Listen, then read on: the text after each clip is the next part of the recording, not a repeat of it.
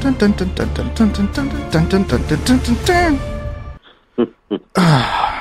oh, the fade and Dean. Oh man, it just even cut. Like, are you kidding me? That's good. This is what happens when I'm trying to use the keyboard for stuff. Ladies and gentlemen, welcome to an impromptu Den of Lore. If you're joining us, it is the 21st of September. For all of you who are out there, just to give you a heads up, we're not going to be running too late. I don't think this will be too late of a show. But, you know, at least we've got some good times. This Friday, we will be off, which is why we're doing this at 11:30 on a Wednesday. With my work schedule, hey, I take the time I can get and find.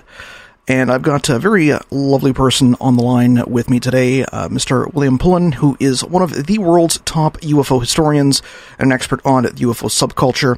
And his knowledge of UFOs spans the last 30 years and is versed in the many key events, dates, and peoples involved, as well as the events themselves, as well as ufology as a whole. Now, the reason that I'm doing this show, and I kind of promised everyone I'd be going live about an hour and a half ago, but when has this show ever started on time? And, well, because again, and William, you're with me here, and I know that you witnessed this. So, earlier today, actually it was pretty much this morning, I noticed that, friend of the show, or kind of ex-friend of the show, current friend of the show, Ryan Sprague of, he had posted in his show's forum questions for Jeremy Corbyn, who is, I believe, the director and producer of the upcoming Bob Lazar movie. Yes. Now, I bust Jeremy's balls on a constant basis. I appreciate him as a cinematographer.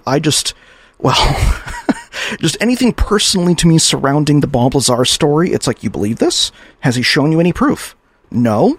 Then why do you believe him? Oh, he sounds compelling. Yeah, you know that people lie, right? And that's generally my line of thinking, and individuals who are very learned in the field and who have been around a while, such as Mr. Friedman, who has been on the show, pretty well has picked his story apart and has picked his story apart multiple times over. And he makes a very good point, which is, well, he hasn't been telling the truth. Now, the main incident that had started with me posting two questions for an upcoming show of Ryan's, which was, first of all, if you were doing this movie, Jeremy, why are you doing it based on one side of the story? Is it being done to pocket align the pockets of Bob Lazar and George Knapp, which, if any history would show, these gentlemen have been fairly good with milking the story since the late 1980s. So I think that's a pretty pertinent question. The second one being, did you know that the topography for the supposed S4 site does not actually exist? Of course, this is because Bob Lazar made up the entire story, and where he said that the research facility that he reverse-engineered a UFO, there's no mountain range, there's nothing there, it's just flat land. Again, this is also coming from the guy whom could not even describe the cafeteria at Area 51, let alone make any substantive claims towards the UFOs he was supposedly working on. Now, my first question was deleted outright, and we were told that anything goes. I took a little bit of exception to this because it's like, okay, you deleted my question. Ryan, what are you doing? And I called him a sellout. And then he, blocked me. First of all, he didn't block me right away. I left the group because as much as I love Ryan, I have nothing personal against him whatsoever. But I left because I can't stand UFO cultists anymore. There is a certain believability to the phenomena, and I do believe that the phenomena exists to a certain extent. There's something going on. But the pop culture is truth thing that has been pushed down our throats since, I was a kid. It's made up to sell books and TV shows. It's basically pro wrestling. Sorry, guys. That's what I've learned from my 2 years doing podcasting and UFOs. It's a business, and some people are trying to make it in the business. Jeremy being one of them, Ryan being another one. Yep. They work with other people to do the exact same thing. They're trying to further their careers by working together. And hey, you know what? We've done the exact same thing on this show. So I can't really blame them for that. My main thing is integrity. And there was a certain amount of lacking of integrity in my eyes. So, you know, Ryan and I had a little of a talk and we kind of worked things out. Now, I'm going to say this much. Ryan, if you want to come on the show, you can come on the show and we can talk shop, we can talk business. I've been asking you to come on here for a year just because I'd like to pick your brain. Now, I'm not going to be a dick if you do. I think it'd be a lot of fun, personally. And also because, you know, you say you respect the heck out of me all the time, and I respect the heck out of you because you built a pretty good show. So I'm going to give you that welcome, that invitation, which is open, hopefully before the end of the new year, or before the end of this year, before the new year, or even into the new year. Pretty much, if you got time free, well, I got a camera, I got an internet connection, we can make this happen. And for Jeremy, I think you're a good cinematographer, but dude, like, come on.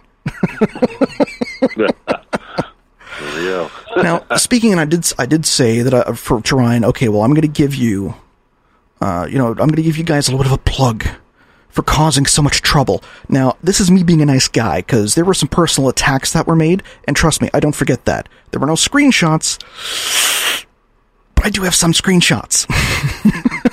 Just to give you guys a heads up on that. So, if you're going to make personal attacks against me, anybody who's out there, I'm going to tell you right now, I'm not a troll. I'm just a cynic. It's because I've seen the underside of the business, and here's basically ufology. You have con men on one hand, and you've got potential sex trafficker cult leaders on the other. That's ufology. I don't want anything to do with it. I don't want the fame. I don't want to be involved. I just want to talk gardening tomatoes. You know, at least here in Canada. You know, tomatoes. And have some fun, and it make this thing fun again. But if you want to call me a troll, no, because I'm the guy who speaks the truth when no one else will. And the thing is that I don't care what anybody thinks about me, and I'm not looking for fame, which makes me very dangerous for people whom are running those scams or running those cults, and could potentially lose a lot of money. And to those people, yeah, I'm always going to be here. And, you know, I guess it's kind of one of the reasons why I've got this. I'm in the running right now for the most hated man in UFOs and ufology, which you yourself have said, yeah, that's possible. Possible, yeah. Now that we've done the intro and I've gotten the bad stuff out of the way, William, it's good to have you on the show. Finally, good to be here. Alone, because I know that we usually have you on with Earl Grey, as well as Rocky and Michael Huntington. Yes. And I know that Earl, he's dealing with the fires out in California, potentially. Yeah. Well, so, you know, for anybody who's out in California, my thoughts and prayers go out to you. I know it's stupid and cliche, but I'm in Ottawa, Canada, which is all the way across the continent. If I could be out there and help you guys, I could. I can't even leave my office half the time, unfortunately. And I know, Michael, he's traveling, as well as, I think, Rocky. Well, he's on the West Coast. So maybe Rocky may join us. He indicated he might, yeah. Well, possibly. Yeah.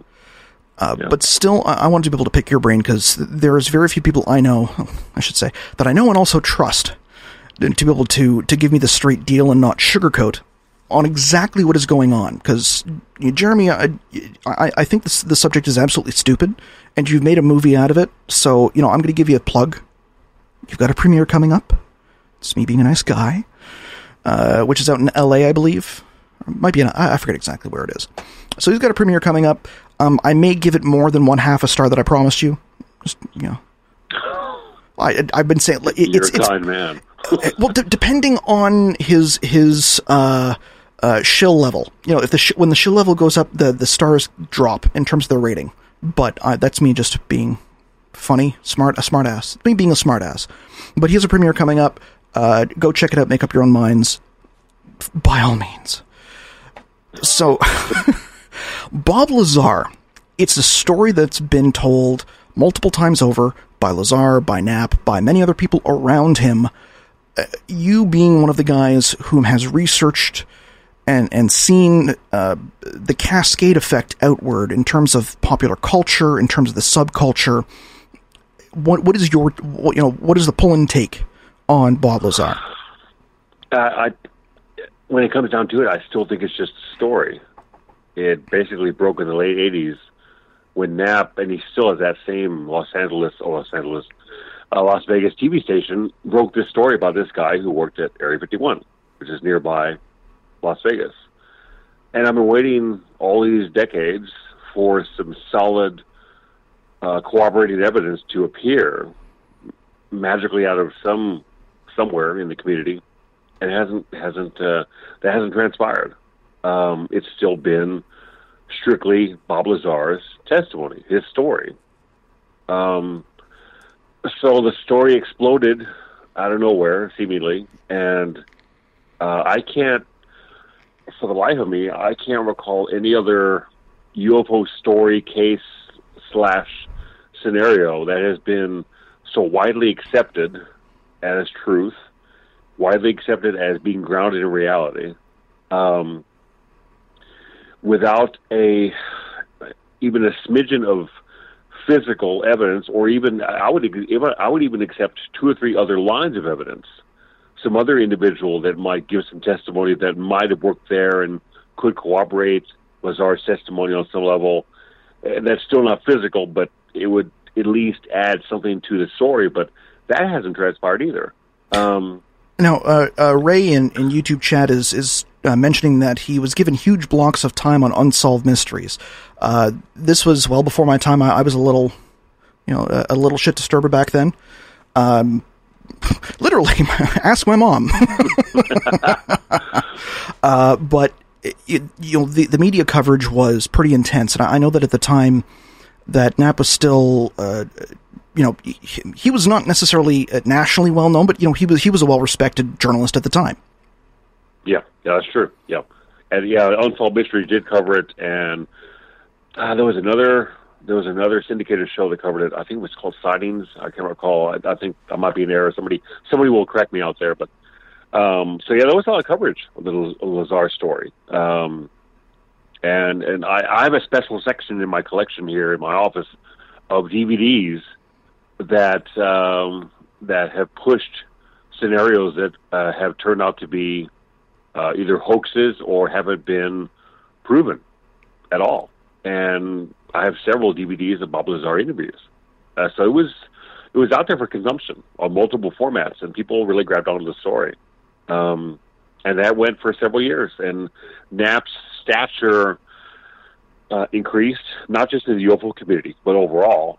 He became more and more well-known, became a constant presence on Coast to Coast, and things transpired from there. Now, in years later, Lazar kind of retreated from the UFO community, and that kind of happened because some researchers made a half-hearted effort to, I shouldn't say half-hearted, but from my perspective, it seemed half-hearted. They attempted to background check the educational background of Lazar. They attempted to look into his work history. And that came really a mixed bag toward the negative side. So Lazar kind of retreated and disappeared and stopped doing conferences. He stopped appearing on interviews and things of that nature, and kind of disappeared. And then I recall vividly, about 4 or 5 years ago, I stayed up to listen to Coast, and Knapp was guest hosting, as he does on a consistent basis. And he had evidently interviewed Lazar for the first time since I guess the early 90s. So Lazar began to, for lack of a better term, reappear in the community. But Bob Lazar and Knapp had and I'm sorry to cut you off, but like they did interactions for quite a number of years. In between that point, Knapp had gotten Lazar in touch with Bigelow, and they had started that joint venture, quote unquote, to find element 115, unobtainium, the great mysterious element. Which did anything ever come of that? Well, And you're right, Lazar did, I guess he gained contacts as a result of his interaction with Knapp. But that was all done kind of out of the public eye. So by the time he resurfaced fairly recently, he was well connected, and individuals that really wanted to, and this is my impression, individuals that really wanted to grab onto the story and do something with it, i.e., gain some, have some monetary gains as far as DVD sales, potential movies, potential books, things of that nature. Lazar was pretty well connected with those people by the time he reappeared. So when he did reappear, it was like he had never been gone. And this is one of those stories, one of these scenarios of the UFO community, a lot of people have just grabbed onto, and they swear up and down that it's reality. They accept it at face value. Now, Jeremy, he interviewed Bob Lazar for this movie. I know that on his Twitter he had put out screen captures of the interview itself, and that's pretty much how I found out that this movie was actually happening. And yeah. I'm going to say that's probably where the animosity started, because it's like, you're actually interviewing Bob Lazar, and my first reaction was, what did you have to give up to Knapp to be able to get access? Like, what was the purpose? Yeah. And because at least to my understanding, Knapp doesn't, never does anything for nothing. There's always usually something involved, whether it's residuals, whether it's royalties, some type of fee or what have you. This is at least my understanding. I could be wrong. But this is what I've heard. This is one of the reasons why he's at least done so well for himself over the years, is because, well, he's been able to kind of ingrain himself in most of the going-ons of the community. And, the community itself, I'm going to say it's a community, because it's actually fairly small, all things considering. You look at things like advertising. Advertising, that there are, tens or hundreds of thousands of creatives and strategy people and people working for advertising agencies, coast to coast to coast to coast, depending if you want to get Pacific or South Pacific on me. So the connectivity of the entertainment wing to the quote unquote research wing to, the whatever I do, but more terrestrial radio wing, there's a lot of back and forth and play, correct? There is, yeah. There is quite a bit, yeah. Now, is this kind of one of the bigger issues that lends people to question his story? To a great degree, yes, it does. Because like you said, the community is not really that large. So you may not know somebody directly, but somebody you know may know them directly. It's like the small town scenario. Not everybody knows each other, but everybody in a secondhand way does. So it's not a great effort. It doesn't take much effort to get someone really well connected with, I guess, the way you broke it down, the three general branches of the UFO community. So that's lent itself to this whole scenario transpiring in an easier way. I mean, Knapp got him very hooked up and connected in that gap where he wasn't so public. Well, besides Bigelow, like what types of connections was he really kind of given access to? Well, he was given access to other media platforms that were friendly to that kind of story. I've heard secondhand from some published authors that he got access to them indirectly through emails or contact information, so that he established, I guess for lack of a better term, he established friendly relations with some researchers that were open to that story, which means the story was kept alive. The story was kept alive in conference presentations. It was kept alive in books. They were being published by these individuals, but the list of names that I've gathered are some of the researchers that aren't as grounded, or aren't as thorough, or aren't as, I hate to use the word skeptical. That sounds like a horrible word nowadays, but the ones that have been a little more thorough and a little more, I guess I'll use the word skeptical again, have been much more cautious about his story, have been much more willing to question the entire scenario. But there's a big section of the UFO community, and that includes researchers, that includes podcasters, that includes just the general public at large that has accepted this story at face value, and so here we are. So now, Stanton was able to verify that Lazar took electronics courses in the 1970s at Pierce Junior College in L.A. You know, this was also supposedly when he was attending MIT in Massachusetts. How would he be able to be in two places at the same time? I have no idea. We should ask Albert Einstein. You know, I have no idea how that whole scenario would have transpired. Yeah, but you're right. Stanton Friedman did confirm that, and also that he. Go ahead. I'm sorry. Well, and also that he graduated bottom of his class in high school. Yep. I confirmed that 2 years ago. Yep. Now, so you yourself confirmed that. So how did you go about confirming that piece of information? I went through. It was a Herculean effort, but I looked up his name, and this was first on the internet, and they gave me access to books. They gave me access to the educational places he had gone to get his education, and just digging around, looking through yearbooks on a physical level. And I went to, ironically of all places, the Roswell UFO Museum has a glorified file on not specifically him, but the scenario of Area 51, unobtainium, the Bob Lazar story. And so I went thumbing through this stuff, and a lot of it was the information that had been accepted by everybody at face value. But it was, interestingly enough, there were specifically some information about his education. And, his placement in his class doesn't eliminate the possibility that he went to college for some education beyond, you know, what would anyone else do that he graduated with. But it's just a red flag. There are a lot of red flags in this story. This story is full of red flags. But it doesn't take a huge amount of effort nowadays to get to that point. Where, 20, 30 years ago, it was a lot harder to research somebody because the internet really wasn't as prevalent as it is now. So you actually had to go physically to bookstores, to archives of newspapers, to dig into backgrounds of people.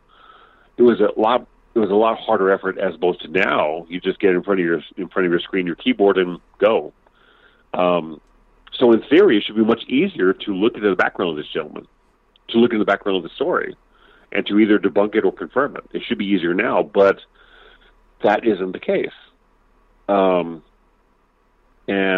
it's, to my eyes, it's clearly the scenario is that this is a story that is fascinating to people, and people have believed it from the word go.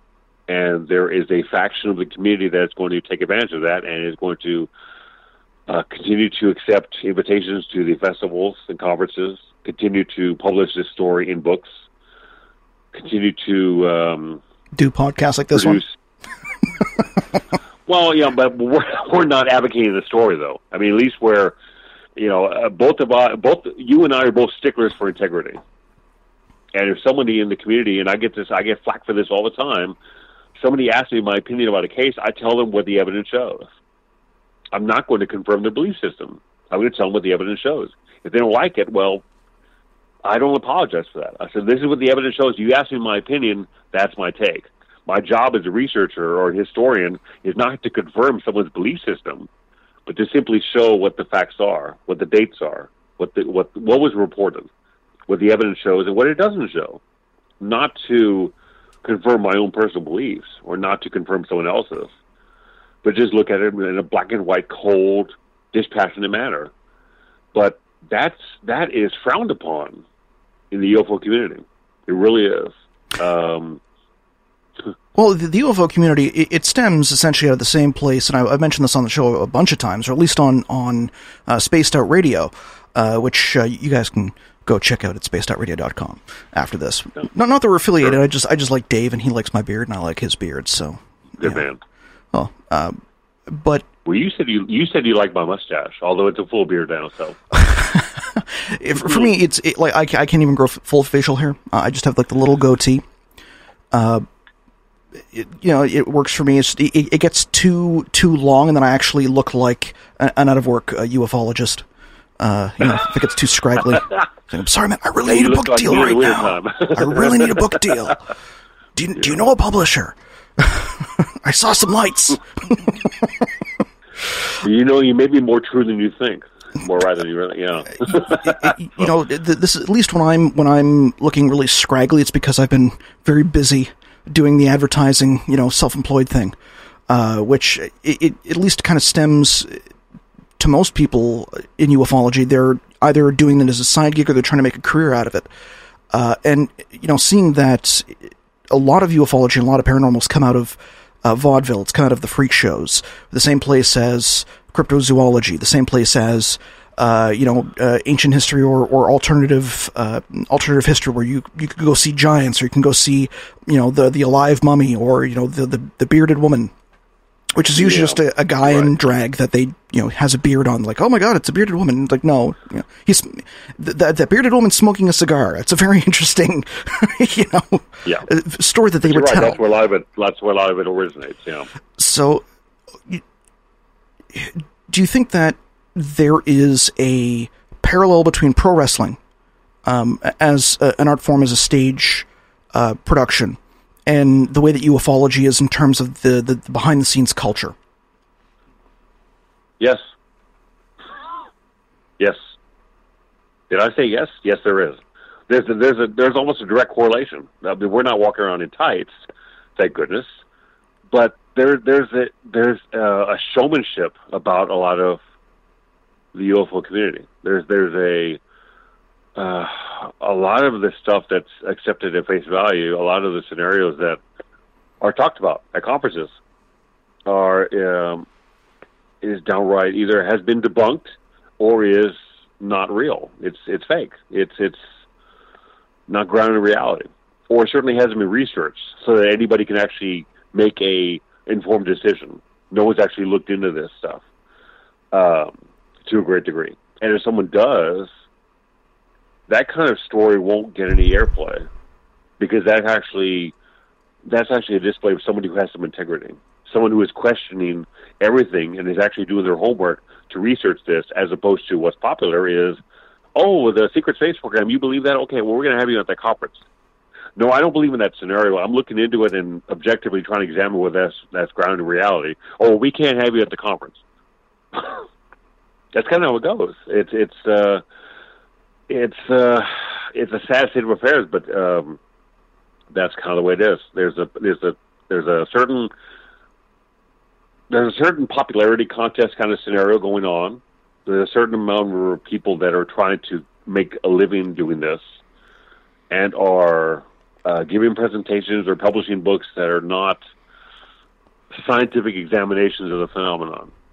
They are an examination of the culture of the phenomenon, which doesn't get us anywhere. It doesn't get us anywhere to the answers. It doesn't. And then, of course, there are some individuals that just have random... They throw around random speculations left and right and have belief systems that are completely untenable. They're not...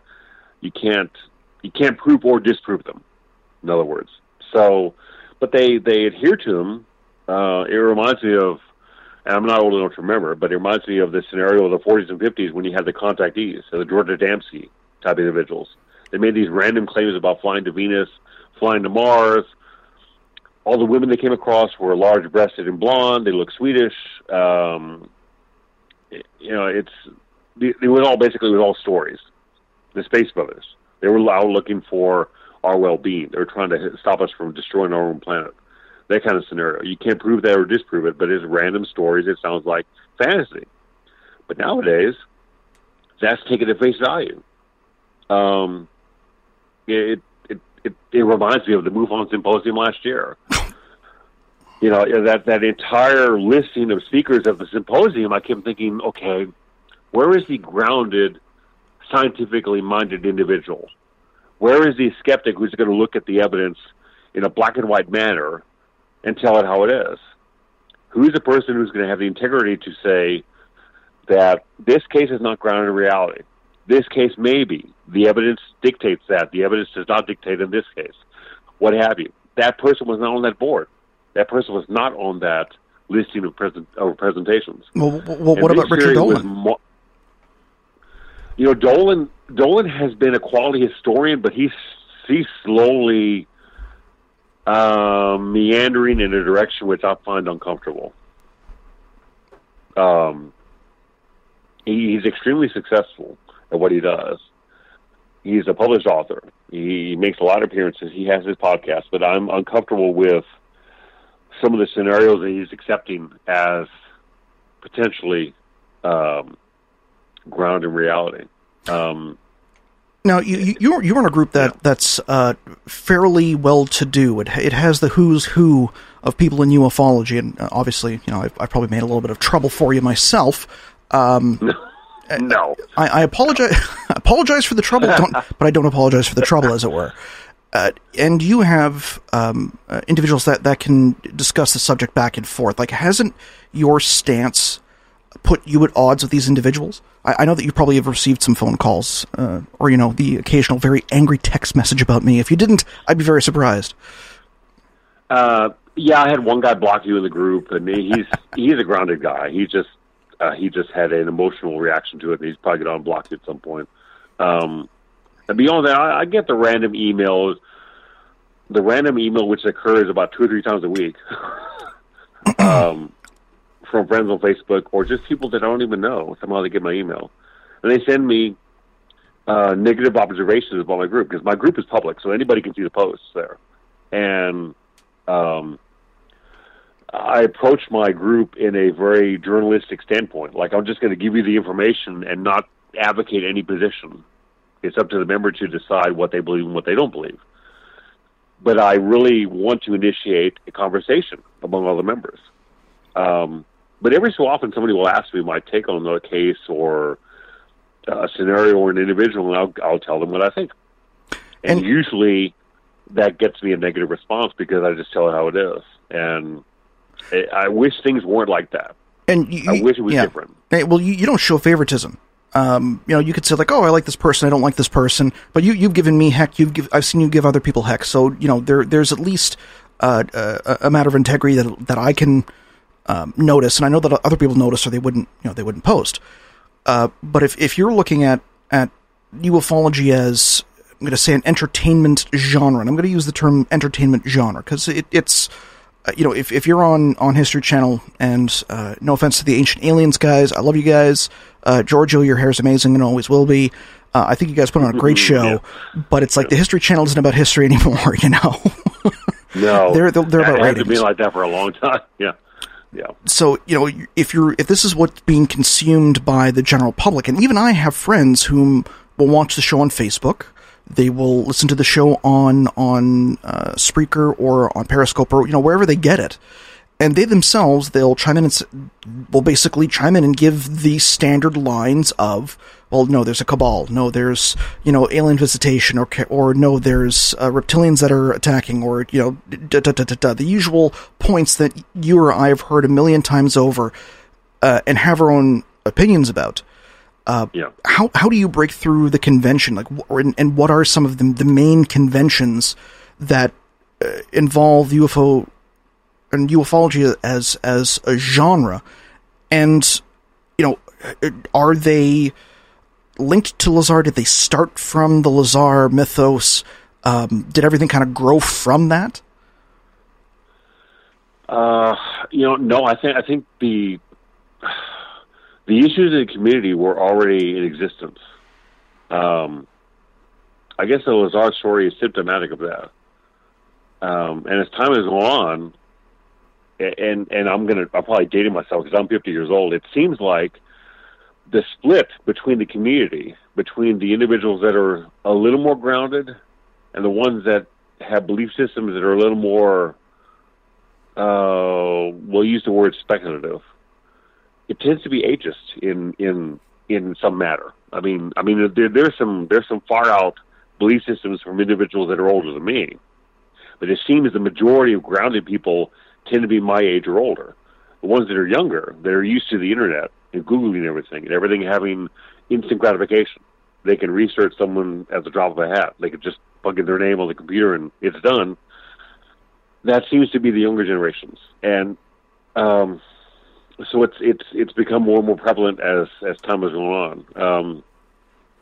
A big problem in the UFO field is that individuals will Google something, a case or an individual or a book, and they find out what they want to see, and they stop. They find out what they want. They find out information that confirms their belief system, and they stop instead of asking the next question.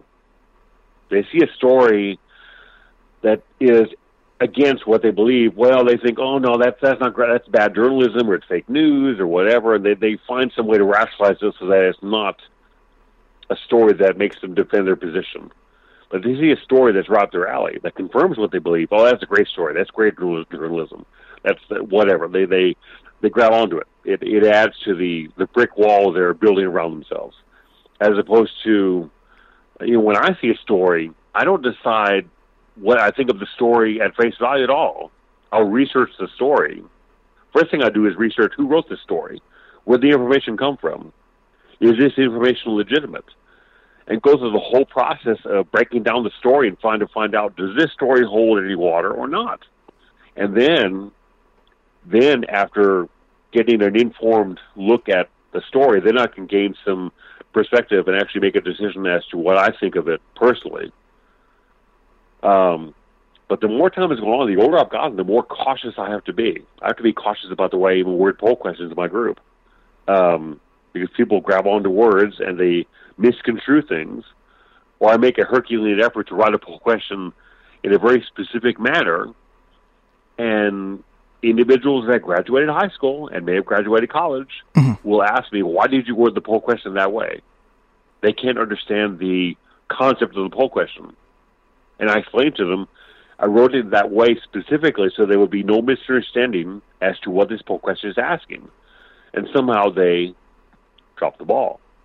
They're not used to thinking. Critical thinking is gone nowadays.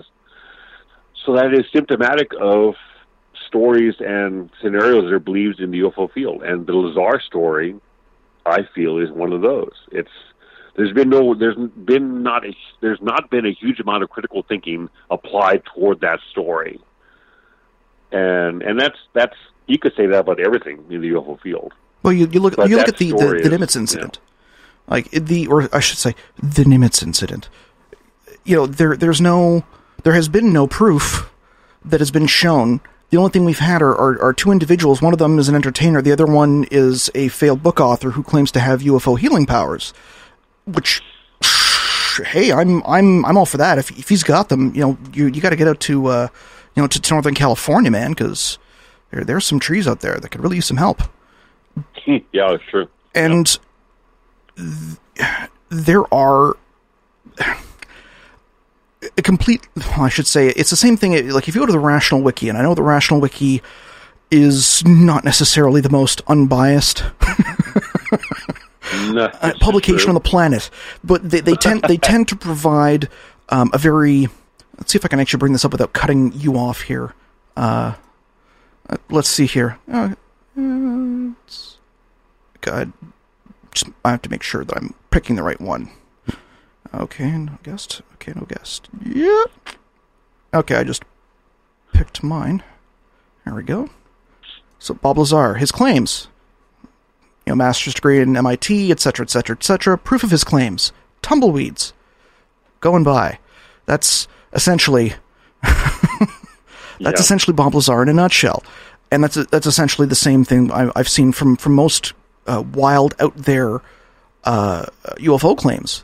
The interesting part is with the Tic Tac Nimitz incident. That's another thing that Knapp has been involved in. Has there been any evidence that has been shown besides a video that's been out since 2007 from within that realm? Like, has Lazar produced any actual evidence, a transcript, a diploma, anything for anybody to see? None that would satisfy my standard. Not at all. And I have a pretty high standard. I've seen nothing. And I've heard of evidence, but that's typical of the community. It's typical. Well, I've seen this. I may have heard that. I know somebody who knew this. Yeah, where's the evidence? I mean, where is the evidence we can all examine and come to some sort of consensus about? Now, I haven't seen that. Now, to be able to preface my next question, I do have to at least be forthright with stating that, and this may have no bearing on it whatsoever, 2007, and Bob Lazar, he owns a company called United Nuclear Scientific Supplies, LLC.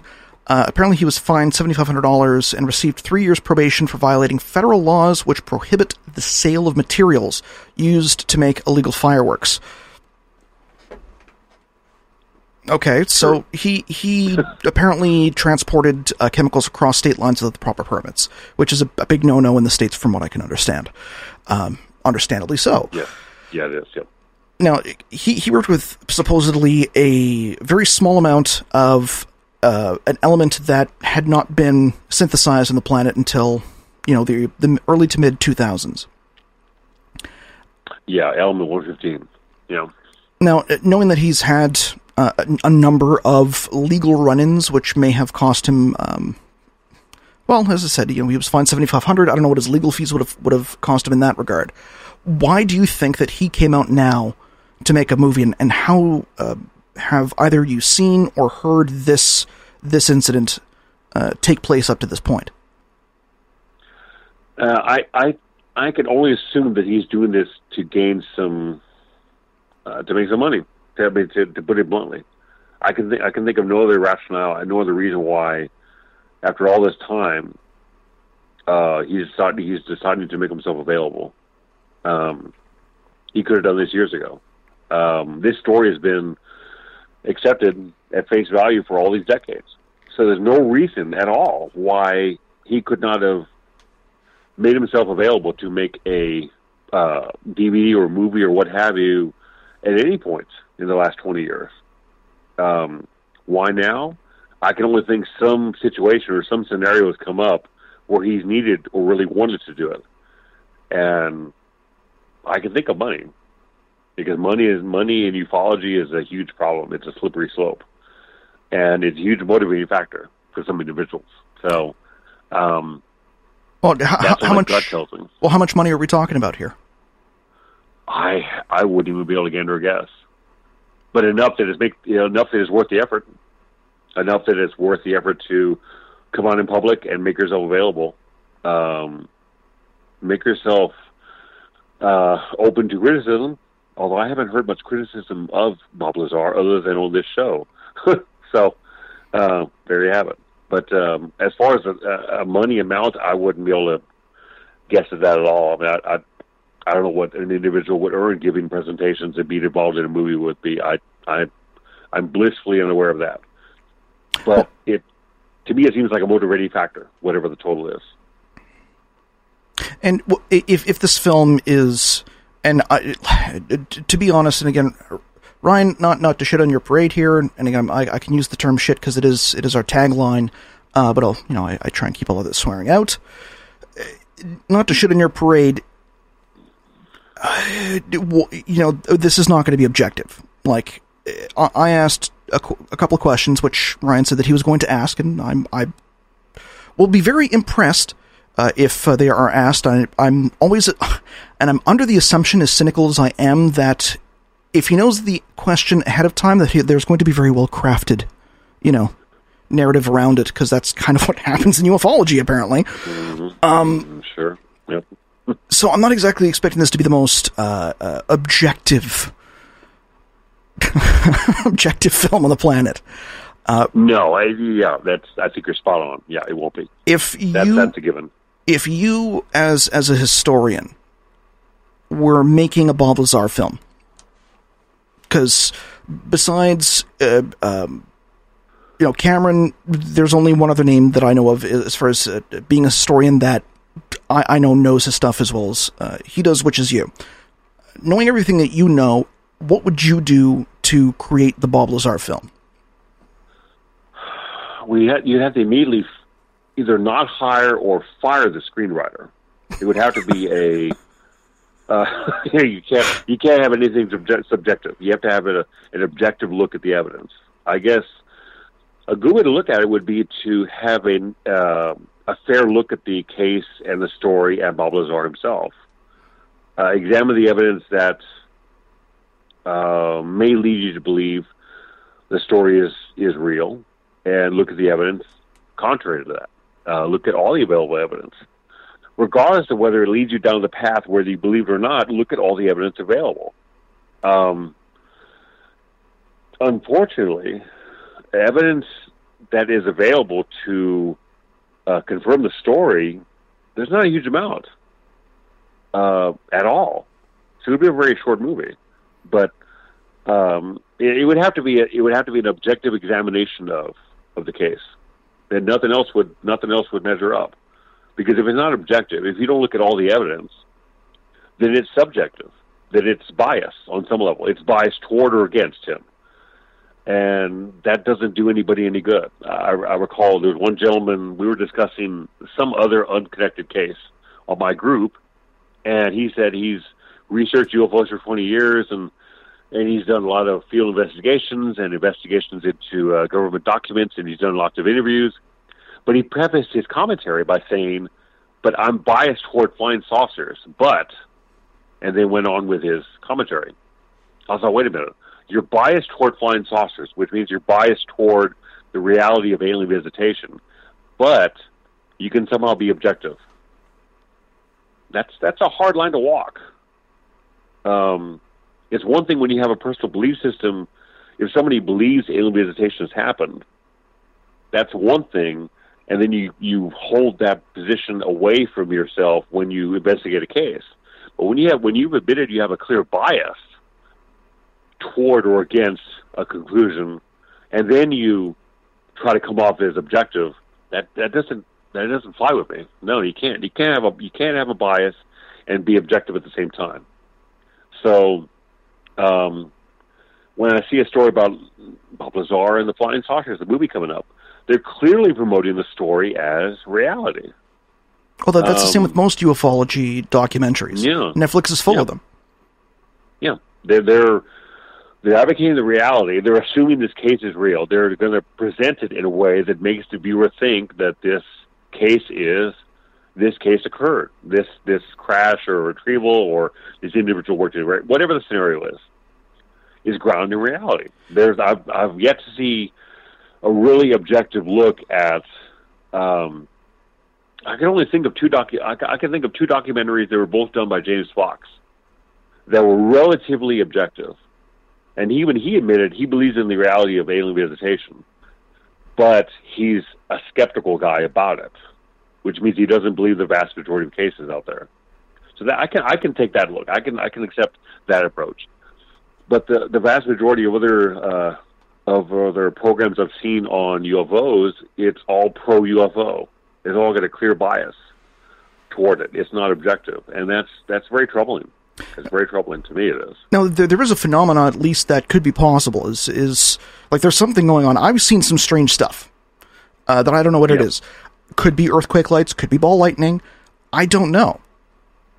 So people are seeing something, but is it the immediate jump to, I don't know, therefore aliens that I'm going to say kind of throws the objectivity out? And if so, that's kind of the same thing that most science papers that, you know, like they'll talk about Tabby Star or Oumuamua, and they will say, like, oh, maybe it's aliens, and that'll be the only thing media talks about, even though it's only one line within the paper. But scientists will say that, it's not aliens unless it's actually aliens. And the reason being is you have to exhaust all other options until you come to the conclusion that it's the only thing that we've not been able to prove the existence of. Yeah, you hit the nail on the head. Yeah, there's when I hear about the Ancient Aliens scenario or watch Ancient Aliens, the jump is made there. There's monolithic structures built on the Earth. We can't prove, or we haven't been unable to determine whether we made them or not, or how they were made. Therefore, aliens.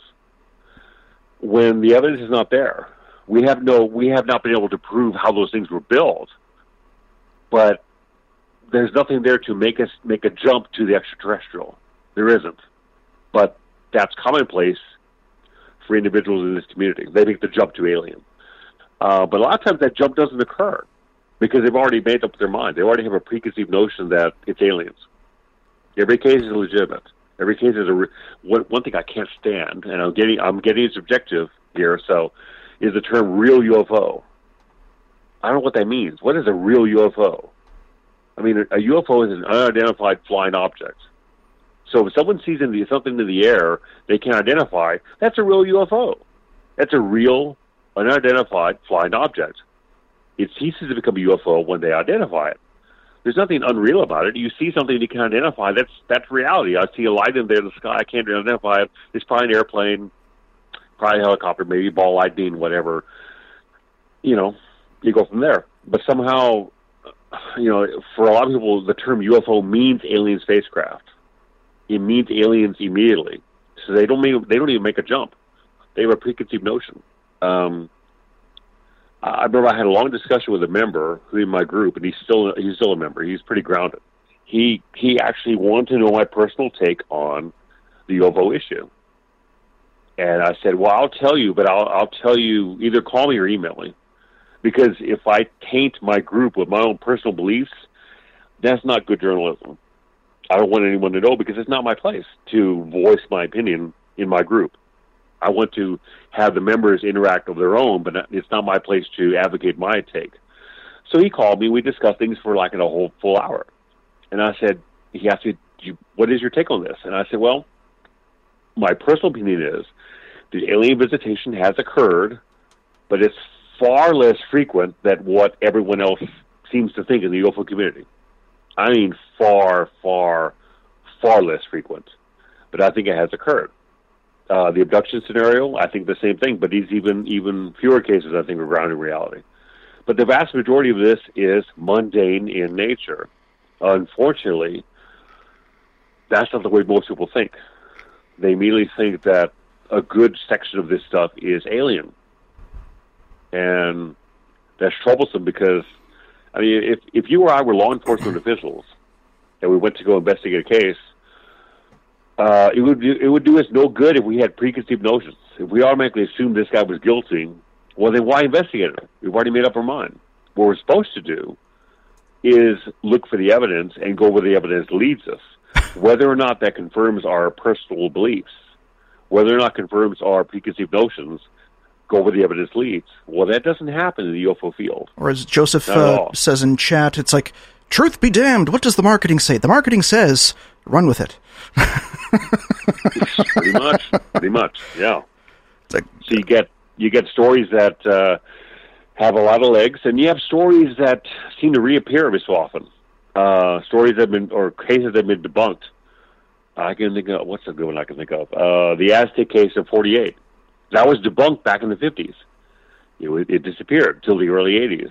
It resurfaced. The Aztec case, again. That was the second supposed crash after Area 51. Or not Area 51, after Roswell. Yeah. There's no first-hand witnesses. There's no newspaper clippings. Nothing. There's nothing there. And Silas Newton and Leo Gebauer, the two gentlemen that concocted the story, were both convicted of fraud in Denver, Colorado a few years later, which kind of throws the whole story out of kilter. I mean, these are convicted felons. So that story appeared in, what book was that? Behind the Flying Saucers, authored by Frank Scully. Well, it was debunked by a journalist who worked for the San Francisco Chronicle, and that disappeared. And you couldn't talk about crash retrievals for the longest time until Len Stringfield did his research because of the debunking of the Aztec case. Well, in 86, I think it was 86, UFO Crash at Aztec reappeared. That was the second book about the Aztec case. That was written by William Steinman, and his co-author was Wendell Stevens. Well, Wendell Stevens served 6 years in prison in Arizona for child molestation. So I really don't want to know what he says about anything. So again, that story is being told by individuals that have a slightly less than ideal background. And again, still no physical evidence, no first-hand witnesses, no paper trail, no government documents, nothing. There's nothing there except a story that seems to go away, gets debunked, reappears, goes away, gets debunked, and now it's back in vogue. Scott and Suzanne Ramsey wrote a book The UFO, the Aztec UFO incident came out 3 or 4 years ago.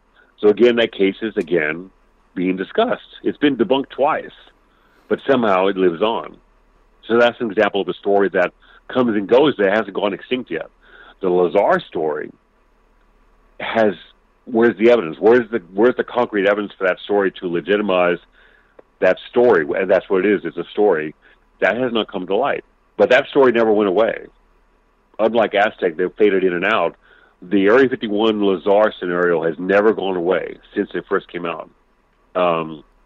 So why the such a fixation on it from, and I think I may have asked this in a roundabout way, but you have these young podcast. I'm a young podcaster, radio personality, internet, YouTube, Z-list celebrity. I'm not even sure. I'm in the ASCII characters basically, which is fine for me. I'm not like a PewDiePie here, but it's being latched onto like okay hipster music. Their style basically copied whatever was done with in the early 70s with folk music, and it became new again in the mid 2000s. So it's like people like myself, we latched onto that older story, and we're bringing it forward again. Is there a reason for why this is happening continuously, or is this just kind of like a fad, and it's going to kind of go away again, like the Aztec story? I don't think it's a fad. I think it's a scenario that just won't go away. I don't know if it's fashionable or not, but for whatever reason, when the Lazar story broke, it was fascinating to a big section of people in the community, and they grabbed onto it and they never let go. It captured their imagination. The idea that an individual was breaking his silence about talking about secrecy about UFOs, and he worked on a UFO, he worked on a physical craft at a secret military base, and that scenario there had been whispers about secret underground bases for a while. The Dulce, New Mexico scenario was around for a while, and there were other supposed bases. There were other places where physical evidence of UFOs, crash retrieval evidence had been stored away. Wright-Patterson Air Force Base, Lowry Air Force Base in Denver.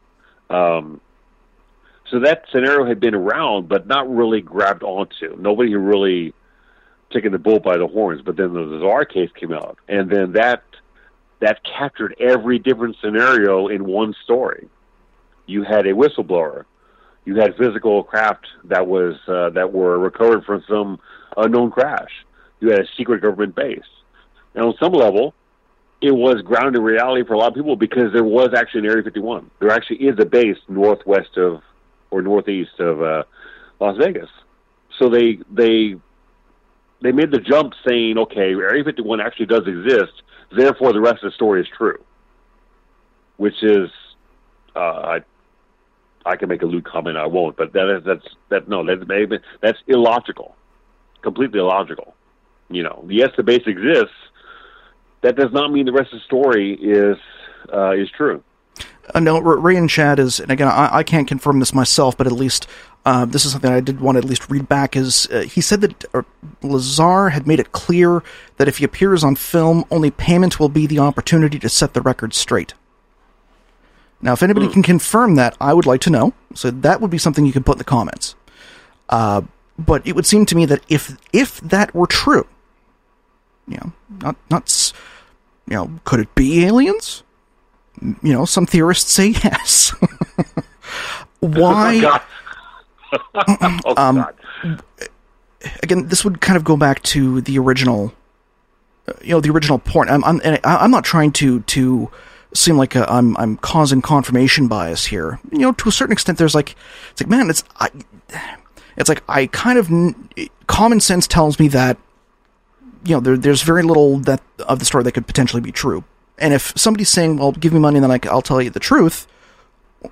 If that's true, then it's like, well, why would you need the money? The truth is the truth. You tell it because, it needs to be heard, not because you're trying to make a buck. Are you a mercenary? Which then you can't be trusted, because if... I've worked with sensitive materials, like not materials, sensitive documents before. There's a security procedure involved with it. You have to be able to sign NDA agreements. You have to get a security clearance. The security clearance, they will check 10 years of your background to make sure that you're not, well, essentially working for a foreign government, or at least they do their best to try and make sure that you're not working for a foreign government. And sometimes those people slip through the cracks. They become president potentially. This is true. Case in point. But the idea is to make sure that you're telling the truth. And at least anybody that I know of, and I know a fair amount of people who have security clearances. I don't know anybody who's ever broken their non-disclosure agreement knowingly, broken their security clearance knowingly, because the moment that you do that means that you can no longer work in that field. You cannot get that clearance again. If you lose the clearance, if you are declearanced, it's kind of like being depantsed. It's very difficult to get it back. So I know that when Lazar first came out with his tale, that there was a big hubbub in the government, and the main thing was that nobody had said that they were from Area 51 before, and they kind of had to check his story and see what the heck was up with this guy. But if he told the government that he would keep the secrets, and he was given clearance, and then he turned around and said, okay, well, I know these secrets, he lied to the government. If he never had the clearance and never worked there, he lied to us about lying to the government that he was going to keep the secrets. Yeah. So, to me, logic would kind of state that one way or another he would be a liar. It's just a matter of to what degree and how deep does it go, and is that top going to stop spinning, and my goodness, can they get Leonardo DiCaprio to play him in the next movie? That would be my question. That is totally an Inception reference. It's, for all you youngins, it's a movie. Go look it up. Google it. No, you're exactly right. In either scenario, he's been telling untruths either to us as a community or the government, or both. Somehow he has not been on the up and up with some group at some point. And again, just some evidence. I mean, this goes to a lot of different cases in UFO history. I'm going to sound, this is going to sound horrible, but just show me the evidence. Show me the evidence that confirms that this happened or didn't happen, that this case is explained by this scenario or that scenario or what have you. Instead, it's all belief instead of evidence. It's supposition instead of evidence. It's assumptions instead of evidence. People are assuming someone did their homework. People are assuming this researcher did their work on the up and up. People assume, well, the government has recovered alien spacecraft. We don't know they do. That's a strong belief that there is, that's true by a lot of people, but we don't know. We've been told that by some individuals. Do people lie? Sure they do. All the time. So, and I'm not saying that every individual that has said that is lying. All I'm saying is that humans are humans. Therefore, humans tell stories. They don't always tell the truth. Not all humans lie, but it makes it very difficult to be able to tell when someone is on the up and up or is simply just telling a story to gain some notoriety, to make some money, to write a book. That's very difficult. Even if you background check them thoroughly and everything holds up, they can still be lying about their position, about seeing something, about their testimony. That's very troubling. And that scenario applies to someone whose background holds up under scrutiny. Lazar's doesn't. Lazar's background is sketchy at best. There's a lot of red flags with his background. Well, and so, and at least with the Nimitz incident or supposed Nimitz incident, and truth be told, and again, if you go through the back catalog, at least on our YouTube channel.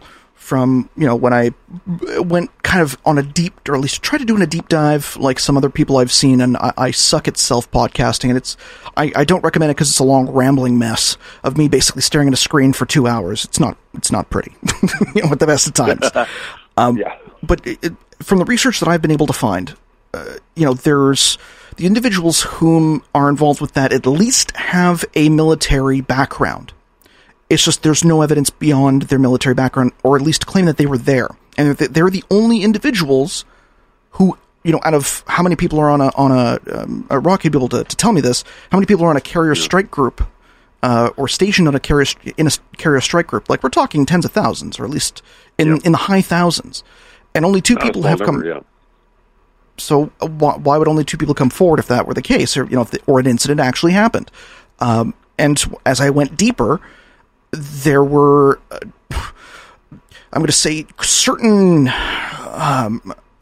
confidence practices, and confidence is the long term for cons, where you would use individuals whom either have a tenuous expertise or an expertise to essentially use an expertise to lead somebody astray using appeal to authority as a logical fallacy.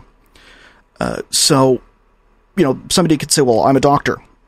You know, this is, I'm a doctor, and this is, because I'm a doctor, you know, I heard about this one plant that cured cancer, or I saw this plant cure this person who had cancer, or any crazy claim that isn't necessarily based on research or could be fact-checked, but they will give a story or a narrative that can then be built upon. And Lazar doesn't even have that. So, you know, and to the point in the Nimitz incident, if I'm not mistaken, they actually have a TV series possibly coming up. Okay. Red flag. Well, you get a TV series. It's like, I've been talked to. I'm like, I have not actually ever entertained anybody who's ever offered. The only reason I had actually entertained it at the time was because it's like, I'm somebody of integrity, and I would approach it from that standpoint. You know, and you have these individuals who don't necessarily approach it from that standpoint, and they're using other individuals and manipulating the media and to build a narrative or a body of evidence that doesn't exist. But from a single kernel, they will develop an entire mythos or narrative by essentially using somebody who has credibility. In the case of Lazar, it seems to have been Knapp. In the case of the Tic Tac video, it's Fravor and Elizondo. So... Yeah, those are kind of the same parallels that I'm noticing from that story to this one, and I'm wondering from your experience if this is ringing any bells for any other incidents that either are connected to it or have spun off from it, like not the Nimitz incident, but Lazar specifically, that use the same or similar tactic. Well, you know, it's there's a. It's not connected to this case at all, but there's a case that was made the UFO rounds, and there's the rounds of the UFO community, and it's still being written about now. Is this supposed crash of a UFO across the Texas border near Del Rio? Supposedly happened in 1950, and the date changed several times, but it all came from one individual, and so that story has not held up under scrutiny. Yet some researchers of note, they work for certain organizations of note that you and I both have issues with, all believe this story, and they've written books about it, and they've given presentations about it. So that scenario holds true. That scenario has existed for many, many decades. But what's changed now is that there's a Hollywood aspect to it. There's the opportunity to make big budget movies out of cases like that are strictly single witness, that are simply stories that have made the rounds and gone away, or like the Lazar story, stories that have been grabbed upon and have never gone away. So now we can make big time movies about it, DVDs, podcasts. We can promote it as if it's reality, and people will just devour it. Which doesn't get us anywhere near closer to an answer to the enigma. It doesn't, because it's it becomes sci-fi. It becomes the glorifying of stories instead of actually researching to find out, is this story true? They look forward to the next movie. And they sell T-shirts, they sell stickers, they sell memberships. That's all a negative thing. I mean, money in and of itself is not a negative thing for the UFO field. I can understand if a researcher does researches a case, he wants to sell some books to make some money. If that money goes back into the investigation to pay for hotel rooms, gas, expenses, I'm fine with that. It's a slippery slope, though, because when your integrity suffers in the name of money, that's the problem. That's the problem. No, Rocky is a, and this is not Rocky Stucci, this is Rocky out in the west coasts of the wilds of BC. Yeah. He's joining, at least, he's watching on Facebook, so I have a good, interesting text from him, and this is an interesting point. Rocky has... history. He knows the same things I do with regards to security clearance, and probably a little bit more than I do, just based on his employment. And you know, he's stating that the reason Lazar's story would be fake is because of his reliability background checks. There's no way he would have been given a secret clearance, let alone a level 3 or 4. And we know this is the case because, number one, his debt issues would have prevented him from being cleared. And then there is the time it takes to process a security clearance, which can be months or potentially, a 1.5 years or 2 years, depending on how interesting your background is. This takes months, and in an area like Area 51, it would probably take a year. That would be the point that they would then consider hiring him. So he would have had a year lead-up time. And there's a very good chance he probably would not have gotten his clearance if what Rocky's saying is accurate. In your experience, and Rocky has a better perspective on it because of his positions. So I take that at face value. Yeah, he would know. So now how do we as a community? Because I know that we're getting we're going a little bit over our usual hour. Like again, we're going to try and keep it. An hour and 30 minutes. My wife is not going to be too happy about this. Like 1 o'clock again? Like, honey, we're this weekend we're gone, which is why we're doing it tonight, not Friday. How would you fix up the issues with individuals such as, let's say, Lazar, who are claiming to have clearance, without any evidence whatsoever, or any number of interesting claims, whether you're talking, gray aliens, blue chickens, or big-breasted Swedish aliens from Venus. How would you go about cleaning up the ufology field or the UFO community to actually start even beginning to set upon the work of finding out what the heck's going on? I think it's impossible to fix it. People will be people. People are going to believe what they want to believe. And I've been asked this before. I don't have any solution for it. I have no idea how to fix this situation. I wish I had some inkling as to how to even approach this. All I do as an individual is maintain my integrity. That's it. Just tell it how it is, period. It doesn't matter who likes it or not. I'm just going to tell how it is and just look at the evidence in a black and white manner and just go from there. I give lectures here in South Texas, and I never take payment. No, I refuse it. No, because I just want to lecture about what has and has not transpired. I'm not in it for the money. Not at all. Not in any way, shape, or form, some individuals have asked me to establish a website and put a donation button on my website. I said, no, I'm not going to do that. No, because it reeks of impropriety. It reeks of the scenario that integrity is suffering for the name of money. I'm in a position where I don't need to make any money. I have a job outside of this field, but it's. Money is a huge problem in the field. That's not going to go away. The way people examine this phenomenon, or actually don't examine it and just accepting it at face value, that's not going to change either. So I don't think there's a way to fix it. I think it's just up to individual people to have integrity and have a grounded, common sense approach to this phenomenon and do their own homework. But would that get us any answers to the enigma? I don't know. I don't think so. Because for every one person that has quality integrity and looks at this objectively, how many people don't? 10, 20, 30, 40? I don't know. It's almost depressing to think about it. Well, who are some of the personalities? I'm going to use, again, using the term personalities or talking heads, UFO-tainers, whatever you want to call them.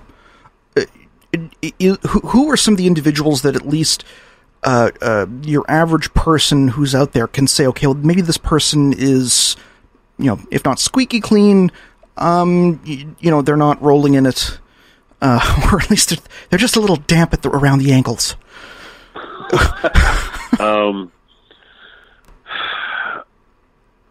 Kevin Randle. I like Mr. Randle. He's viewed as a debunker now. It's bizarre.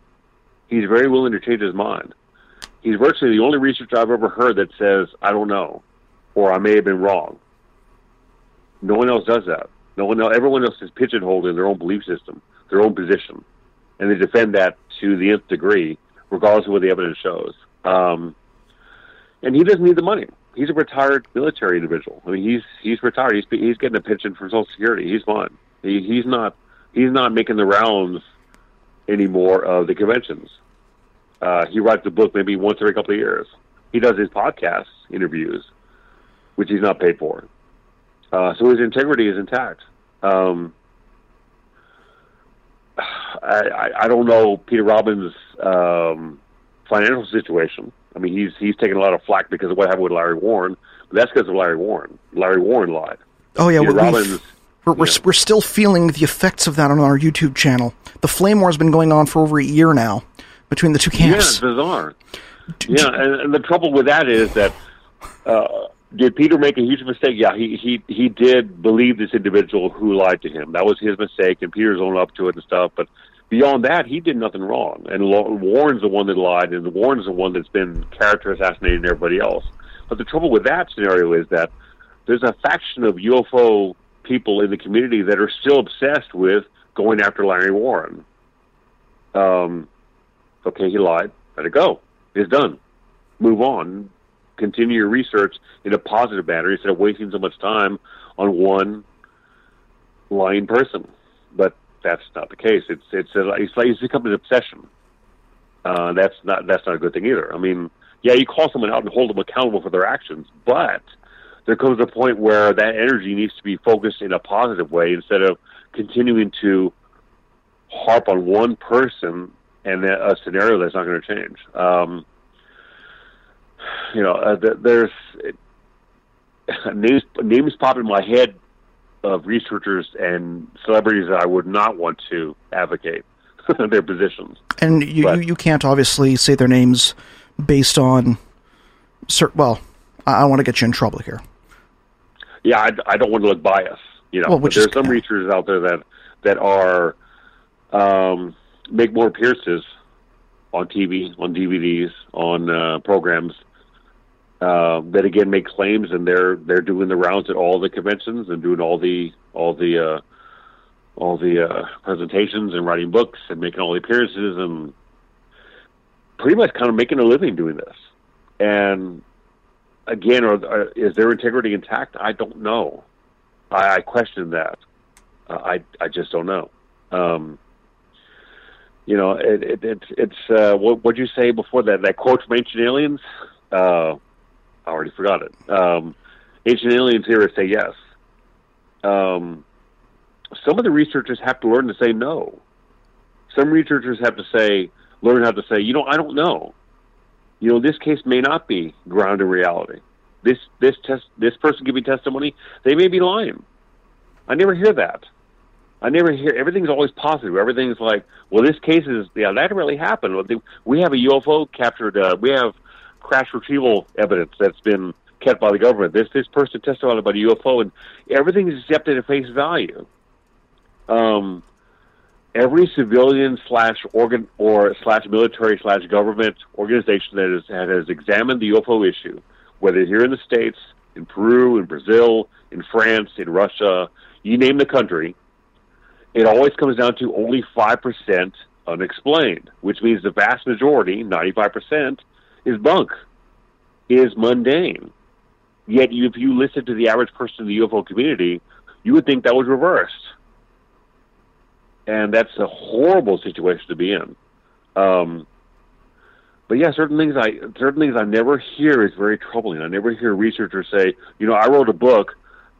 Peter Robbins and Kevin Randle have both said they were in error. They made mistakes. They regret certain things they did in their careers they would have done differently. They were fooled by certain people giving them testimony. They wrote incorrect information in a book, and they recanted it. They corrected themselves. They admitted they didn't know. They admitted they were wrong. I can't recall any other researcher that ever done that.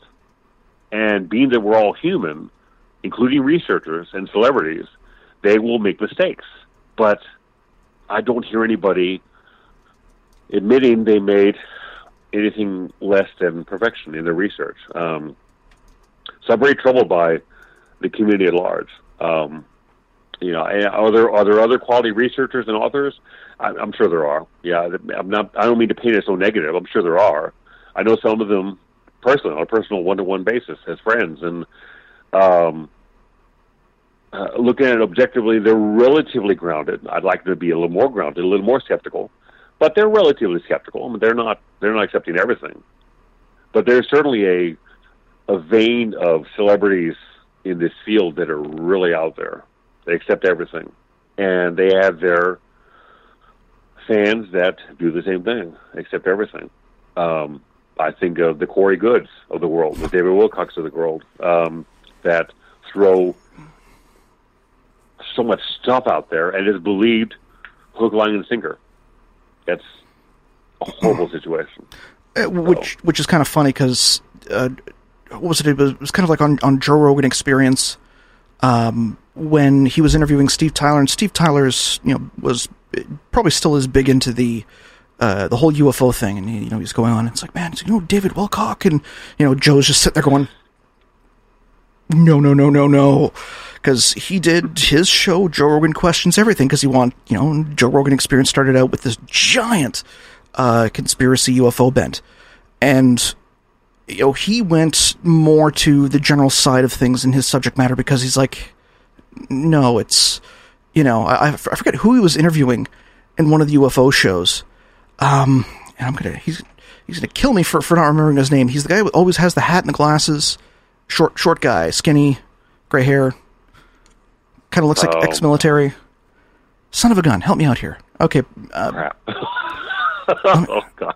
I'm gonna short glasses with a hat. Well, sunglasses. He usually has sunglasses on. Damn, crap! I can't think of it. IMDb. Rocky, help us out. Rocky's still watching. So, Rocky, if you are watching, please help me out here. He looks sunglasses with a hat. Gosh. Okay. Let's see. There's the episode guide. Storyline. Wow, the one I have saved and I watch it every so often is the Tom DeLonge episode. I thought, that makes for good viewing. So, but short glasses, hat, gray hair gentleman. Not sure if he's. It's not Jason. Maybe it was Todd. No, it was not Todd. He has too fine of a beard for that. Yeah. Let's see, maybe no, it's not Paul H. Bill Burns apparently, but he wasn't. Okay. Oh, from UFO Hunters, him. Was it Bill Burns? Hmm. Well, yeah, Bill, he does wear sunglasses. You know, he has bad eyes. Yeah. You know. Again, I could be way wrong on this. And it could be Bill Burns, and Bill, if it is, I do apologize. No, he says, no, it is Bill Burns. Okay, thank you very much, Rocky. Okay. It's like, okay, all I need is Rocky here, and then I can tell him to pull things up. It's like, Rocky, pull that up. Because he knows his stuff a lot better than I do when it comes to names. He makes a great commentary in my group. I always appreciate his comments. So Will Burns was on that show, and what happened? Well, Joe was pressing him like they were talking in a parking lot, or it was either in a parking lot, or it was in some storage locker area that they made to look like a dark and mysterious place. And he was asking him all these questions, and Bill would be repeating the same conventions over and over again, and Joe would be sitting there going, "Well, do you have any evidence?" It's like, "Well, there's this and this and this." It's like Joe's like, "No, that's conjecture. Do you have any evidence?" And lo and behold, after that show, he stopped doing it, and he pretty well stated that no, it's there's not much to it. Most of it is essentially show business, and it's like this. you see individuals like Joe who have been there, done that, and he talked to it. It's like I just got told off by Jimmy Churchbill to kind of realize the same thing that Rogan had to produce an entire show for. Where you learn kind of the ropes about how things are done and how things are put together. Now, should people at least have fun still with the subject matter?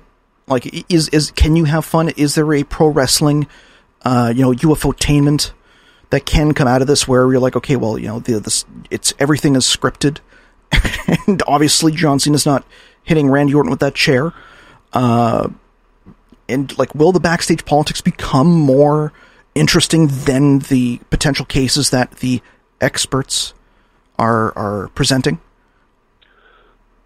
Now you can be stumped. It used to be back in the day.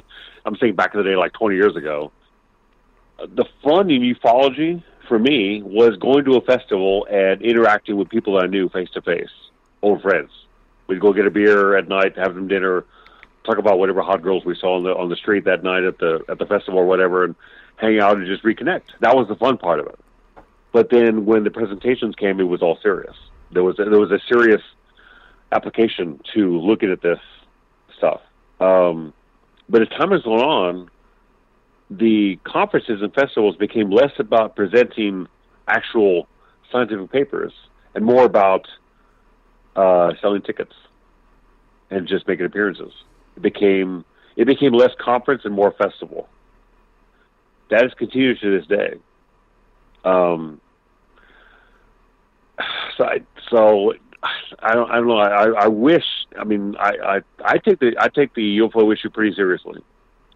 I know some people that make comments to me, whether face to face or through text, and they try to make light of the subject, and that just turns me off. I don't really joke about this very much. On occasion, I will, but. Not really. I'm pretty serious about it, which rubs some people the wrong way. But that's just me. But there are some individuals that take nothing seriously, and it's everything's in this, they're seeking good times. They're looking for fun. They're looking to just hang out and be seen with a researcher, be seen with a celebrity, get the autographs, buy their book, take pictures of them. I recall, and after I got my ill-fated attempt or ill-advised attempt to work with the local MUFON group here in San Antonio, I cut all ties with all members of MUFON except for Earl Grey and a few other individuals awesome. I know have high. Yeah, I have a few individuals that have high integrity that work with the local groups. That's fine, but I was in contact via Facebook with 4 or 5 of individuals that were slightly higher up the ladder with MUFON, and I unfriended them, and I erased them from my group. I wanted nothing to do with them. But I recall their posts were always nothing but pictures of them with other researchers and other people in their group, other MUFON members, just all smiling with beers in hand, and just it's all about their appearances at the conferences or the festivals. It's all one big game, one big party. I never saw anybody doing any research. I never saw anything. What's the serious aspect of this? That didn't seem to be coming up at all. They were constantly, advertising the MUFON cruise or something. They go on a cruise ship and you get to meet members of the higher up of MUFON and published authors. I'm like, I could care less. I don't care. I don't want to meet anybody. I want to know what the research is showing. I want to hear about the next case. I want to hear about what the evidence shows. I don't care about celebrity. That shouldn't be the focus. If an individual happens to give a great presentation and has done some quality research, would I like to meet that individual? Sure, I would. A person with integrity that's done a good scientific examination of this phenomenon, sure, I'd like to meet that person face-to-face and pick their mind, pick their brain. If they happen to sign their book, I'm cool with that. That's fine. You know, that's not out of the realm of being out of line. But I mean, but you go to festivals now and it's a bunch of kooks and no one's taking it seriously. And that's the way it is now. That's unfortunate. So people keep asking me, you know, when are we going to find the answers to this enigma? Perhaps never. The way the community is now, we may never know the answers, simply because it doesn't apply itself to the problem. It applies itself to the industry of the UFO community, but it doesn't apply itself to the problem. This is something we probably should have done. Like, I know that I gave three examples, but I know it's not really a breakdown. You've got the conferences, TVs, podcasts. Those are kind of the main three, and books. Those are the main, kind of criteria or verticals within the UFO community. Is this kind of an accurate, industry map, as it were? Or is there, how is it connected as far as the revenue generation aspect? I think it's conferences, membership and MUFON, the money-making scenario. It's really conferences and then the various platforms like DVDs and movies. Podcasts, I am unaware if researchers are getting paid to do podcasts. I don't know. So, but I can't imagine they would be making much money doing that. I think it's all about book sales, appearance fees, things of that nature. That's where the money is. Because you have individuals like, Mr. Friedman used to go to all the conferences. Travis Walton does all the conferences. Linda Moulton Howe does all the conferences. They're not going there for free. So there's money in it.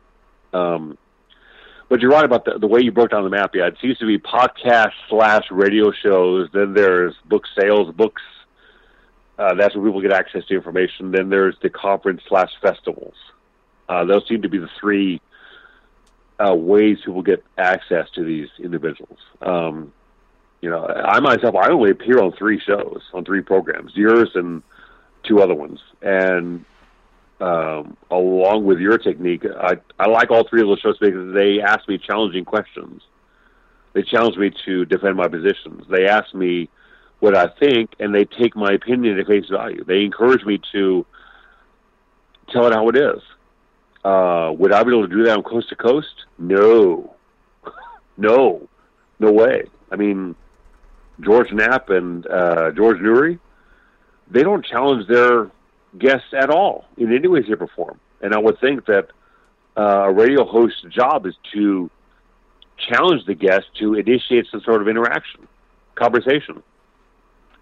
It doesn't happen. So people believe what's being broadcast to them. They believe what they read in the books. They believe what they see in presentations at conferences, and instead of doing their own homework. So that's kind of the way the community breaks down those three aspects. It's like the three branches of government here in the U.S. And just like the government, the three branches don't really work. They don't interact. There's discord there. Nowadays, it seems like, to me, and this is my opinion, the majority of individuals that are interested in the UFO issue get their information from podcasts and radio shows. Because books are going by the wayside. People are buying e-books and they're getting information on the internet. They're not buying physical books as much anymore. And that seems to be going, book sales are becoming less and less and less as time goes on. And the issue with conferences and festivals is you have to drive or travel physically to the festival to attend. And a lot of these festivals are not cheap. and they room and board, gas. People would just rather stay at home and listen to a podcast. And unfortunately, like a lot of researchers and presenters in these conferences, a lot of podcasts and radio shows are not challenging. They're not objective. They have an agenda and a bias that they extend, and they invite guests that go along with that agenda. They invite guests that are along their line of thinking. They invite guests that are kind of just vanilla, very easy to interview, and there's nothing challenging. There's no information. There's no challenging of the status quo, and that's troubling because it needs to be. The entire, regardless of the shape of the community, whether it's in good shape, bad shape, or the shape it is in now, which is almost in tatters, there needs to be challenging conversation as to how we can better ourselves individually and as a community. That's never talked about.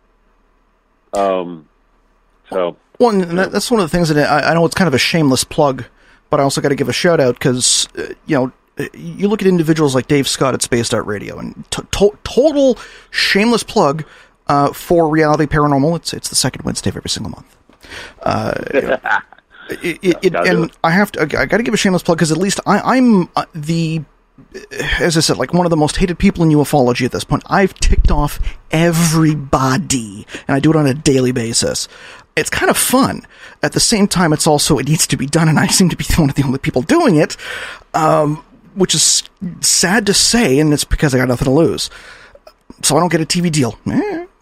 Okay.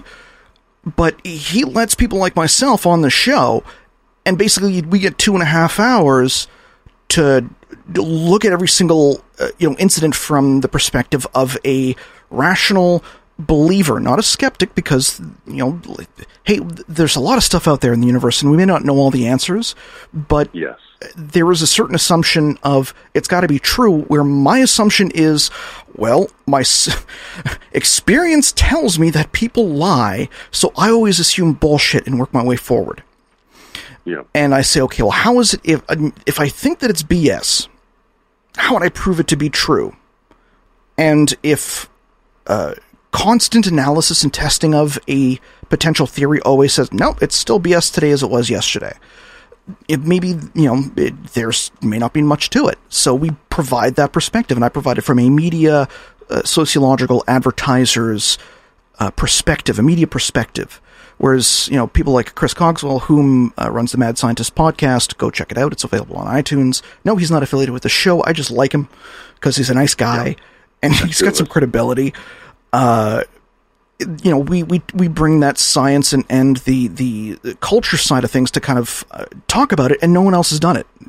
You're not going to get that on Coast to Coast AM. And, George Norrie, hell, man, love him to death. I think he's a treasure. But, would they ever let that happen on Coast to Coast? No. Would never happen. No, never. So, there's that... starting to change, I'm noticing, within the challenging of the standard narrative, and at least to me that provides me a little bit of hope, I would say.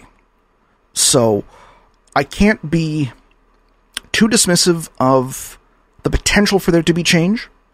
As the kind of the convention goes, one person's crazy, two people is a movement. if that makes any sense.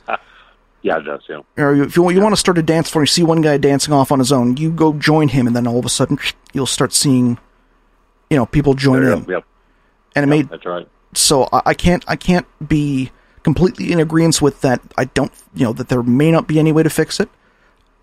At the same time, it's like, yeah, there's been, it's gone on for too long, and there are too many conventions that are entrenched, and, there's still people whom kind of believe seances are a thing, and were real, and that was completely used to bilk rich Victorian people out of money by talking to their dead relatives.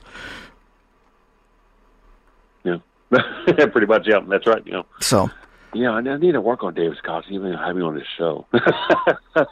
Shameless plug. So, Well, yeah, and you're right about Chris Cosgrove. I mean, he good credibility and does a great work on his podcast. I mean, that's more people like him would be good. I mean, people that are going to challenge someone instead of just doing the way things are done usually in this field. So, And then, I know that we're coming close to, so we came close to the end of the show over an hour. Not over an hour ago. We were getting close over an hour ago, but that's fine. It just means that I've got, for all you people who were not expecting an episode today, congratulations. Your iTunes inbox is going to be just a little bit more full tomorrow morning. I'm trying to lead into where I mentioned our patrons and thank our patrons and list them off and say, hey, join Patreon and hit that donate button because, the equipment doesn't pay for itself. We do not take sponsorship on the show. I think there was one point that I asked for a Masonic beard oil company. It's a bunch of Masonic hipsters that have a beard oil company. I'm like, hey man, $20. I'll mention you guys on the show. I'll use the product. Help a brother out. And they're like, yeah, the UFO thing isn't really our thing. I'm like, okay, that's understandable. That was the only venture into potential sponsorship, and it completely failed. But people seem to appreciate honesty, and they seem to appreciate what we're doing here, and they support the show. We're like public access podcasting for people of, people like you. And I'm not going to appreciate that. So you can go to patreon.com/Den of Lore, or just Google Den of Lore Patreon, and you'll find the page. It's on the front page if you Google us. But it's individuals such as Anthony, Audrey, Charles, Dean John, Doramir, whom is recovering from the flu, Buddy Get Better, T-Hot, Eclipse, Elizabeth, Ellen, our den mother, Eric O., Gary, Jackie from across the pond, I hope you're doing well. Joshua, get some sleep, man. You're working hard, and I know that it's been crazy last year, but you're doing good work. It's not going unnoticed. Mark, Naked for Knowledge, one of my favorite patrons, just because of the name. Nick Zed, Pat from Brooklyn. Pat, if you're ever up in Canada, I know it's a little bit cold up here. You're more than welcome to come visit. Or if I'm ever in New York, we should get together. I'm hoping that you've been doing well and you're not working too hard and the family's doing well. Photopic, Robin, Ronnie, Slowerboat, Thiago, Mrs. Fox, and Dwayne. Our patrons support the show every single month through Patreon. They're the reason we can continue to do this. The show is free, but it's not free for me to be able to produce. And I think we've, besides the existential crisis from... I call the late summer of 2018.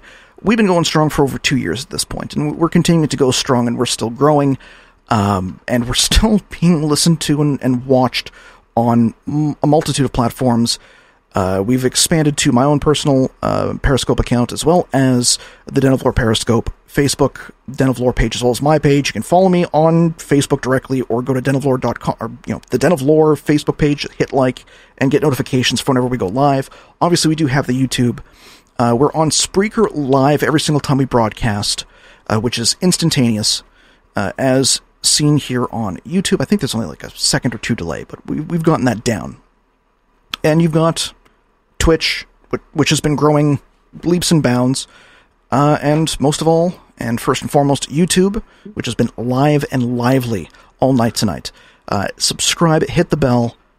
I have to thank you all for joining us in this evening. William. Yes, sir. Is there anything you'd like to be able to leave the masses? Any final message? Any words of wisdom? Anybody that you'd like to tell off, even if it's me, I will give you that opportunity. No, I appreciate the privilege of appearing on your show. It's always enjoyable, a good, grounded, objective look at this issue and its surrounding scenarios. I love this kind of conversation. So I'm always at your service, at your disposal, and that's all I have to say, sir. Well, if you're ever, it's a far ways away, babysitting would probably be the only thing to be able to make sure I can get work done. But beyond that, it's much appreciated. And again, for any questions that I have regarding the history, or, to be able to tell me Why is this person mad? Okay, I said that. That's right. Okay, that's why they're mad at me. Sure. It's always a pleasure to be able to receive that information from you and from everyone out there. I'm going to play the outro music and see if it actually plays. Also, I know that the composer or the remixer, producer, good friend of the show and good friend of myself for over a decade, Abe Van Dam, he has a new album out. He is not paying us for me to be able to say this. It's just because he's been slaving away. Not even slaving away. It's not playing. That's why the volume's down. Oh. He's been slaving away as a producer for a very long time. Many releases. This is his first self-produced full EP, which is out now. Go check it out. I think it's only like $10 to download. I've listened to it. I like it. If you like the dark and mysterious and more industrial side of electronic music, go check it out. It's on Bandcamp, and the link is in the show notes. Or at least it was in the show notes. Pretty sure it was in the show notes. I'll put it back in the show notes. Next week on the program, I'm going to double check. We have moved a few more guests around. It may be one of two people. It may be my friend Ryan, whom is an entrepreneur out of Toronto, and we're going to be talking entrepreneurship, the hip-hop game, and killer robots. Or it could be George Howard, and we're going to be talking about the recent finding of the Greenland meteor impact crater, and what that pertains to the Younger Dryas impact hypothesis. We'll see. I'll let you guys know. You will know, hopefully, when I find out, which will be hopefully as soon as the end of the weekend after the holidays. For all you Americans out there, happy Thanksgiving. Do not drink too much red wine with the turkey. You will go right to sleep. Be kind to your credit cards for Black Friday. That's all I got. All right, ladies and gents, my name is Chris George Zuger. This has been The Den of Lore. Stay thirsty, my friends.